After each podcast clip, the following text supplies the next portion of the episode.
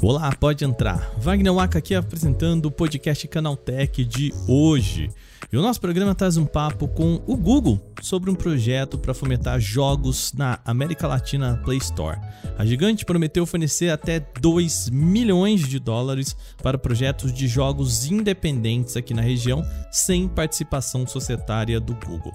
Dos 10 projetos apoiados, metade vem do nosso país. É por isso que no podcast de hoje eu vou conversar com Daniel Trócoli, o head do Google para parcerias de games da América Latina. A gente vai tentar entender o que, que o Google está buscando com esses jogos, como desenvolvedores podem aproveitar esses serviços e mais. É isso, a gente vai falar sobre este movimento do Google e também as notícias no nosso quadro Aconteceu. Também tem bastante coisa no nosso programa. Vem comigo, começa agora o nosso podcast Canaltech, o programa que traz tudo o que você precisa saber do universo da tecnologia para começar o seu dia.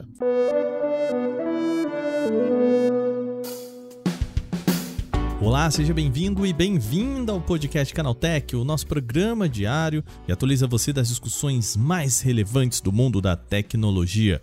De terça a sábado, a partir das 7 horas da manhã, a gente tem os acontecimentos tecnológicos aprofundados aí no seu ouvido.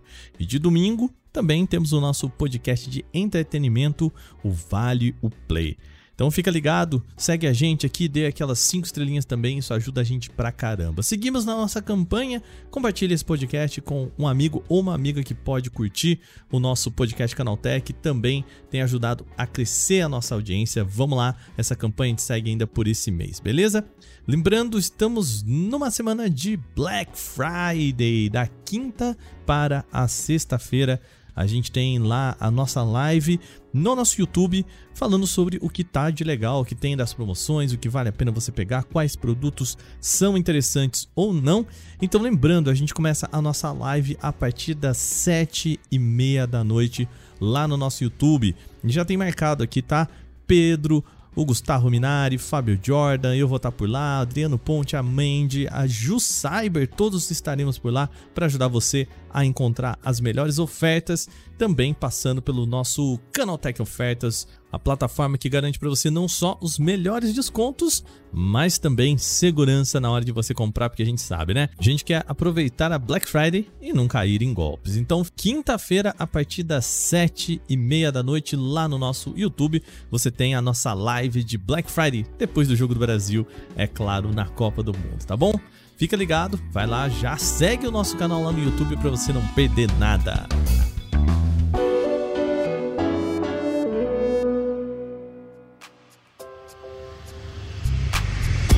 Muito bem, em setembro desse ano, o Google iniciou um projeto chamado Indie Games Fund, um projeto voltado a jogos independentes da América Latina.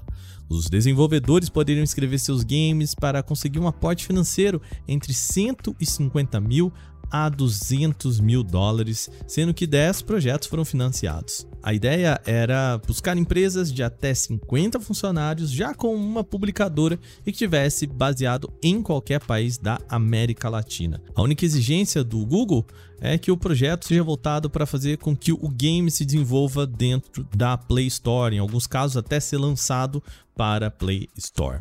E a boa notícia nesse caso é que dos 10 jogos apoiados, o Brasil aparece com 5 deles nessa lista. São eles o Arida Backlands Awakening, um jogo desenvolvido pela Aoka Game Lab, o Magic Rampage, o jogo da Asante Games, o Tetragon, que é um jogo desenvolvido pela Cafundó, No Place for Bravery, que é um jogo desenvolvido pela Glitch Factory, e Super Mumble Quest, um jogo da Orubi Game Studio. A gente vai falar aqui sobre o que, que o Google está buscando com esse apoio. Esse é o papo que eu vou ter agora com Daniel Trócoli, que é head do Google para parcerias de games da América Latina. Daniel, seja bem-vindo, tudo bem? Como vai? Tudo bem, Wagner. Joia, tudo joia. É, primeiro, queria que você explicasse, né, do que, que a gente está falando aqui, o Indie Games Fund, um projeto de financiar jogos, do que se trata exatamente? Vou, vou começar falando um pouquinho do, do, do, que aconteceu um pouco antes do Indie Games Fund, porque o Indie uhum. Games Fund, ele, ele é uma nova etapa em um processo que a gente já fazia com desenvolvedores de jogos independentes, né? Então, aqui no Google Play a gente desenvolve uma série de iniciativas de suporte aos desenvolvedores de jogos e a gente já fazia há alguns anos um projeto chamado Indie Games Accelerator. E no Indie Games Accelerator, ele é uma aceleradora mais de conhecimento. Então a gente selecionava por ano 36 empresas, normalmente de mercados emergentes e sempre com participantes da América Latina, Brasil incluso, né? E esses desenvolvedores tinham acesso a mentores, a palestras com boas práticas da indústria, né? E a gente sentia muitas vezes que faltava esse componente financeiro. Então, nesse último ano, a gente, como um esforço de investimento aí do Google na América Latina, né, um, um, um investimento que a gente anunciou publicamente, inclusive, nós decidimos criar esse, esse fundo e ele vem meio que como uma nova etapa para para além de suporte em conhecimento, a gente também provê um pouco de suporte financeiro aí para esses desenvolvedores. Teve há pouco aí no dia 17, né, o, um anúncio dos é, né, das empresas que foram selecionadas, né? Que no Brasil, inclusive, bastante, né? Foram cinco eu tô aqui acompanhando o site aqui, muitos nomes conhecidos, a Oca, que fez o, né, para o usuário, o pessoal do Glitch com o No Place for Bravery, excelente jogo desse ano. Tetragon a gente já participou, inclusive, do nosso podcast aqui, a gente já entrevistou o pessoal uh, da Cafundó. O, o, o que, que o, o, Google tá buscando né, nessa, nessas empresas? Porque a gente vê aqui algumas, né, como a própria Cafundó, que já é uma empresa bastante consolidada, né, que já foi buscar lá fora é, financiamento, até o pessoal da Glitch, que é bem indie aqui, né? É, o que, que o Google tá buscando, assim, né? Tá buscando mais o, o talento do jogo, tá buscando jogo para rechear a Play Store, né, para destacar essa Play Store, porque bom, esses jogos bem ou não, eles né, são lançados também na Play Store de alguma forma, né? Caso o, o desenvolvedor ou desenvolvedora entrar aí no, no ecossistema mobile, né? Não, faz sentido nenhum você lançar um jogo para celular que não permeia os grandes marketplaces como Apple e, e, e Google, né? Que tipo de jogo que vocês estão procurando, que tipo de empresa, né? Bacana e, e excelente pergunta. O que a gente mais quer com esse fundo é fomentar os desenvolvedores da região. Né? Uhum. Né? E, e, um dos pontos onde a gente tem muita certeza é que não falta talento na região. Mas uhum. muitas vezes esses jogos eles não estão disponíveis ainda em dispositivos móveis, como é o caso do Tetragon, como é o caso do No Place for Bravery.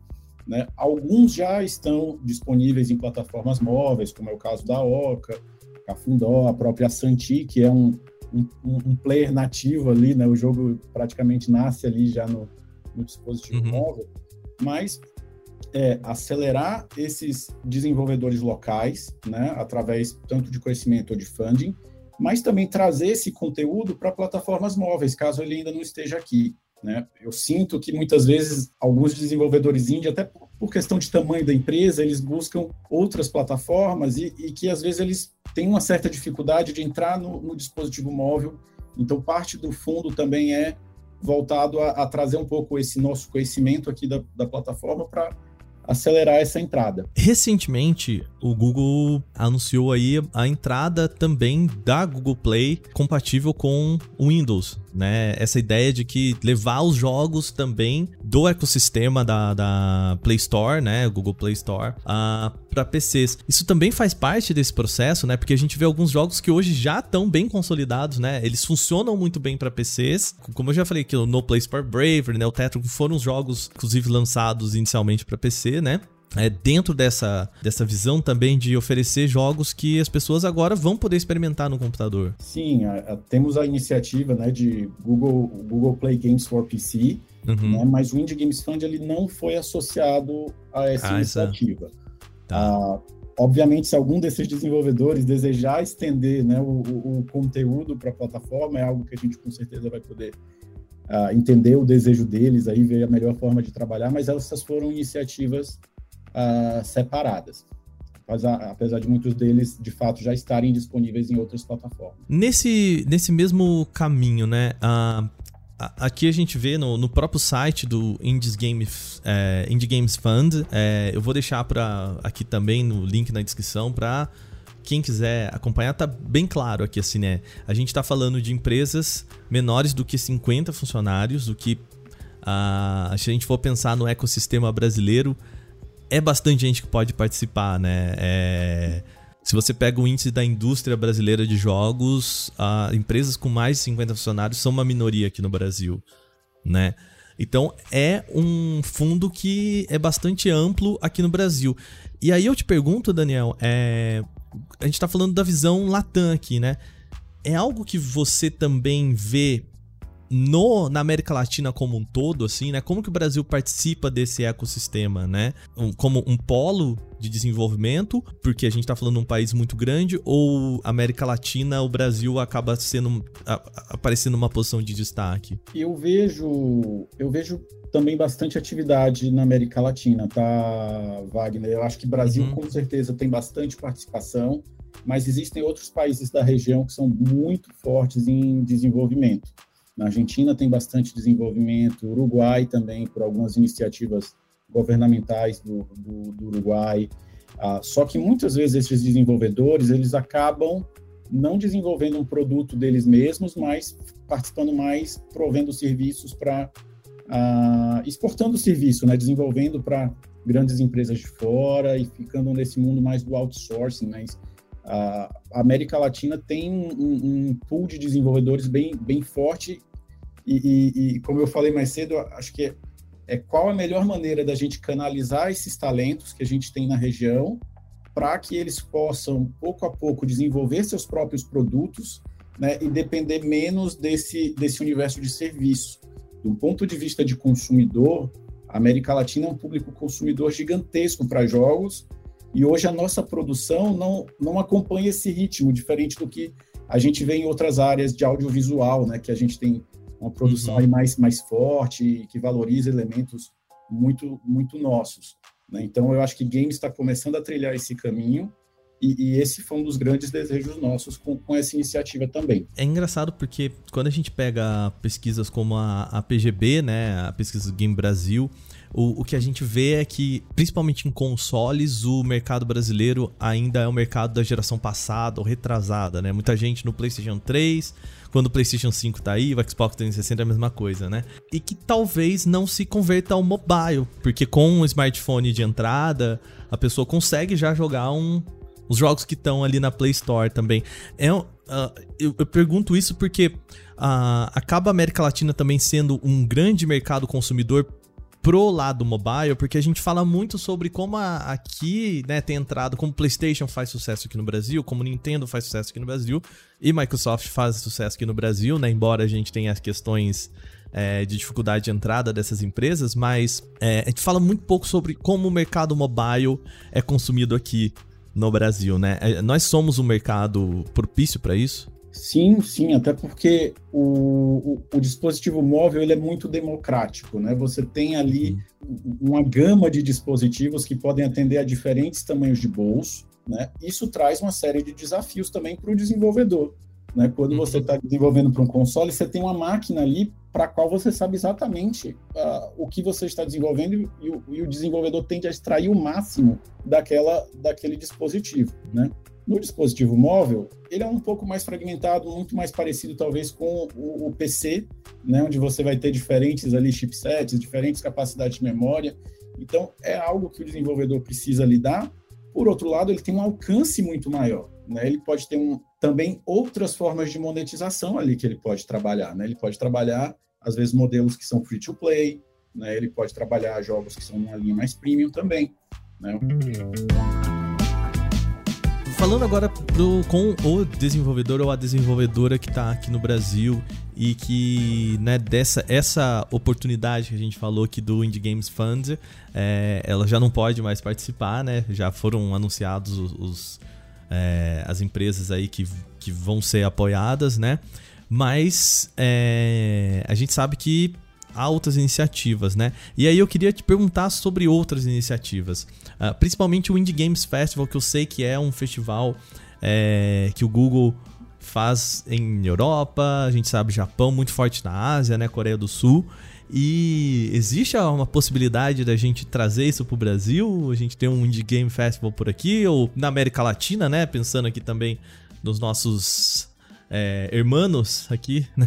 É, Wagner, a gente nunca pode né, prever aí o que vem pela frente, mas o próprio Indie Games Festival, a gente realizou um aqui, se eu não me engano, em 2017. Uhum. Uh, inclusive com alguns participantes uh, do Brasil, né, e, e, algumas pessoas da indústria sendo nossos jurados e até com a participação de influenciadores. Uh, não, não temos ainda muita previsão do, dos próximos passos, mas o que é que normalmente a gente busca nos desenvolvedores, tá? Nós, como plataforma, é muito difícil ajudar numa fase de ideação, né? Uhum. Então, para nos nossos programas, a gente busca jogos que já estão numa etapa de desenvolvimento avançada, próximo do lançamento, né? Porque aí a gente consegue colaborar muito com ah, boas práticas de pré-lançamento, como como fazer um beta, como fazer uma página de pré-registro, né? Que tipo de iniciativas você pode uh, utilizar para tentar maximizar suas chances de sucesso. Então, olha, a gente tem uh, possibilidade de fazer experimentos na página da loja, isso é aberto a todos os desenvolvedores. A parte de estabilidade técnica, né? Ninguém gosta de, às vezes, instalar um, um, um jogo ali, a primeira experiência que ele tem é, um, é uma falha uhum. né? O jogo não, não roda. Então, todo esse cuidado de, de pensar produto e de pensar o negócio de jogos. Né? Na minha experiência aí na indústria, eu vejo que é, é uma indústria que nasce de muita paixão e o negócio acaba aos poucos. Uhum. Né? Então, a gente tenta trabalhar muito esse universo de tipo, olha, é um business, que é um produto, né? pensar na jornada do usuário, pensar no seu funil de aquisição. Então, quando eles já estão mais próximos dessa etapa de, de pré-lançamento lançamento é onde a gente consegue colaborar mais e é muito onde programas existentes se focam aí, como é o caso do Indie Games Accelerator. Perfeito. Para quem tá buscando agora, né, tá ouvindo esse podcast e pensou, putz, eu nunca pensei em entrar em contato com o Google ou entrar em contato com esses projetos do Google, né? Qual que é o caminho, melhor caminho para o desenvolvedor fazer isso, a desenvolvedora aqui no Brasil? O, o, primeiro passo é acompanhar as nossas redes sociais, porque a gente sempre anuncia todos esses programas através delas. Ah, também super recomendo que vocês deem uma olhada no nosso Indie Corner. O Indie Corner ele é uma área dentro da Play Store onde a gente coloca assim os, os jogos indie que a gente ah, acha mais legais, que estão surgindo aí do mundo todo, não só restrito à América Latina. Então esses seriam os principais caminhos para quem quer ficar de olho no que a gente está executando e participar de futuros programas, mas também de, de ter mais contato com esses jogos indies, né, que a gente sabe que é um, um, uma área que inova muito, né, em termos de game design, em termos estéticos também. Perfeito. Daniel, alguma algo mais que você gostaria de ressaltar que eu acabei não lhe perguntando? Eu gostaria de ressaltar um, uma coisa interessante dos nossos cinco selecionados brasileiros. É, uhum nenhum deles está vindo de São Paulo, né? Eu achei isso interessante quando a gente terminou a seleção. Ele uhum. tem uma uhum. distribuição super interessante. Então, a Santica é de Campo Grande, né, no Mato Grosso do Sul, ah, o pessoal do, do, da Cafundó, que é do sul do país, né, Urube ali no Rio de Janeiro, a Oca, que é, que é de Salvador, então, e a No Place for Bravery ali em Brasília. Então, me chamou a atenção isso, né? Eu acho que também é interessante ver que, que não está tão centralizado esse desenvolvimento de, de jogos aqui no país. Acho que principalmente também no mercado que é ele é tão remoto, tão tecnológico assim, né? Ah, essas empresas, né? Não precisam exatamente pegar esse polo São Paulo aqui para para fazer e, e, como você mesmo disse, isso é muito benéfico para culturalmente, diversidade, enfim, né?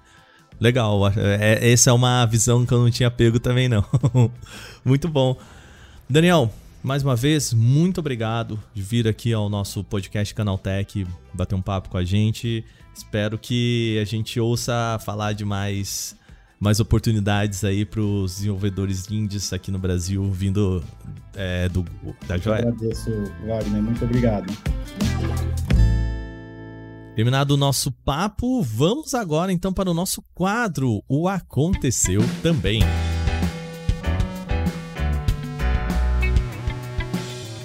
Se você é novo por aqui, o Aconteceu Também é o quadro em que a gente fala das notícias que também são relevantes, mas que não geram essa discussão maior. A Samsung deve iniciar em breve as vendas de mais uma versão personalizada do Galaxy Z Fold 4. E dessa vez o dobrável deve trazer um visual inspirado no jogo Genshin Impact. E o tema deve ser levado também para acessórios e outros itens do ecossistema Galaxy. A novidade foi fotografada em um evento chamado G-Star, ele é realizado na Coreia do Sul e tem foco na cultura de jogos. O design do Galaxy Z Fold 4 Genshin Impact Edition dá destaque para a personagem Ganyu, com elementos de gelo e características Ice Lotus. Ela também aparece em adesivos e outros acessórios, mas com estilo um pouquinho mais tibia, ou seja, com traços mais meigos. A parte de software do celular também deve receber alterações, com wallpapers próprios e possíveis novos ícones. Porém, até o momento não foram divulgados muitos conteúdos sobre como o aparelho vai funcionar. Além do Galaxy Z Fold 4, a embalagem também traz os fones de ouvido Galaxy Buds 2 Pro. Os brindes adicionais incluem uma base de carregamento sem fio, correias, pingentes, um cartão postal, pulseiras e mais, tudo inspirado em Genshin Impact. A Samsung ainda não divulgou uma data oficial para o lançamento dessa versão, mas ela deve chegar em breve. A Ookla Speed Test desenvolveu a lista dos celulares 5G mais velozes no Brasil e tem domínio de Motorola, Xiaomi e Apple. Nos testes realizados entre junho e agosto deste ano, o Motorola Moto G 5G Plus domina como o aparelho 5G mais rápido. O modelo conquistou uma média de 358 megabits por segundo em downloads e 43 megabits por segundo em upload na rede móvel de última geração. Em segunda posição aparece o Poco X4 Pro 5G da Xiaomi, com média de 355 megabits por segundo em download e 30 em upload. O modelo atinge velocidades superiores que o smartphone da Motorola, mas a média ainda fica ligeiramente abaixo. O terceiro, quarto e quinto lugares do pódio são dominados pela Apple, aparecem em sequência iPhone 13 Pro Max, iPhone 13 Mini e iPhone 13 nas respectivas posições. Os smartphones variam de 344 megabits por segundo a 336 em download, com upload entre 29 e 27 megabits por segundo. Em nota, porém, a Ocla destaca que estatisticamente não há celular entre estes que pode ser considerado o mais rápido do Brasil neste período. Isso porque eles estão todos dentro da mesma margem de erro. A Xiaomi aumentou a sua linha de fones de ouvido com o novo modelo chamado Bone Conduction. Com construção diferente dos acessórios tradicionais, ele é pensado para manter o canal auricular desobstruído, o que pode ser útil em uma série de situações. Em vez de emitir ondas sonoras diretamente nos ouvidos, o produto funciona por meio de vibrações na parte da mandíbula, que geram um efeito semelhante na hora de consumir músicas e podcasts, por exemplo. Dessa forma, o usuário fica liberado para ouvir completamente o meio que acontece em volta, como o som de uma rua movimentada ou uma conversa. A bateria do fone da Xiaomi oferece até 12 horas de uso contínuo, com um modo de carregamento rápido que entrega mais 2 horas de carga em apenas 5 minutos de conexão via USB tipo C. O Xiaomi Bone Conduction Headphones foi apresentado ao mercado chinês e não tem previsão de vendas diretas em outros países. Contudo, ele já aparece em importação por 515 reais. E mais uma vez, o Twitter Blue com selo verificado foi adiado. Nesta segunda-feira, o dono da rede social Elon Musk anunciou que a assinatura será colocada em suspensão até que existam formas mais eficientes de se evitarem contas fakes na plataforma. Não há, portanto, previsão para o relançamento do serviço. Com o adiamento, contas que assinaram o serviço antes da sua interrupção surpresa vão continuar com o selo de verificado do Twitter Blue. Só não será possível fazer novas assinaturas. O Twitter Blue, com a etiqueta de autenticidade, foi lançado em 9 de novembro desse ano e chacoalhou a rede social com uma onda de contas fakes se passando por políticos, órgãos públicos e empresas. Pela rede social, o Elon Musk disse o seguinte, aspas, nós vamos adiar o relançamento do Twitter Blue como verificado até que haja alta confiança no combate às contas farsantes. Provavelmente usaremos selos de verificação com cores diferentes para organizações e indivíduos. Fecha aspas. Na mesma semana do lançamento, o Twitter Blue foi suspenso sem aviso. Os usuários não conseguiam fazer mais novas assinaturas independente do país. Na semana seguinte, o bilionário esclareceu que a interrupção foi sim proposital e disse que o pacote seria relançado no dia 29 de novembro, o que não vai mais acontecer.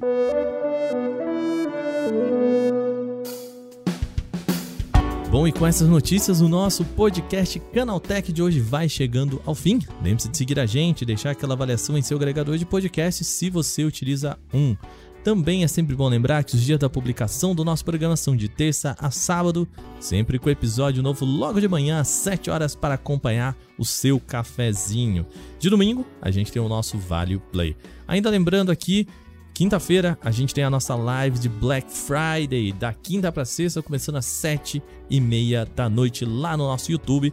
Eu, Adriano, Pedro e grande elenco estaremos por lá para falar com vocês. Vamos nos divertir muito e também, claro, trazer as melhores promoções da Black Friday. Beleza? Então, não se esqueça da quinta para sexta, depois do Jogo do Brasil, aí na Copa do Mundo.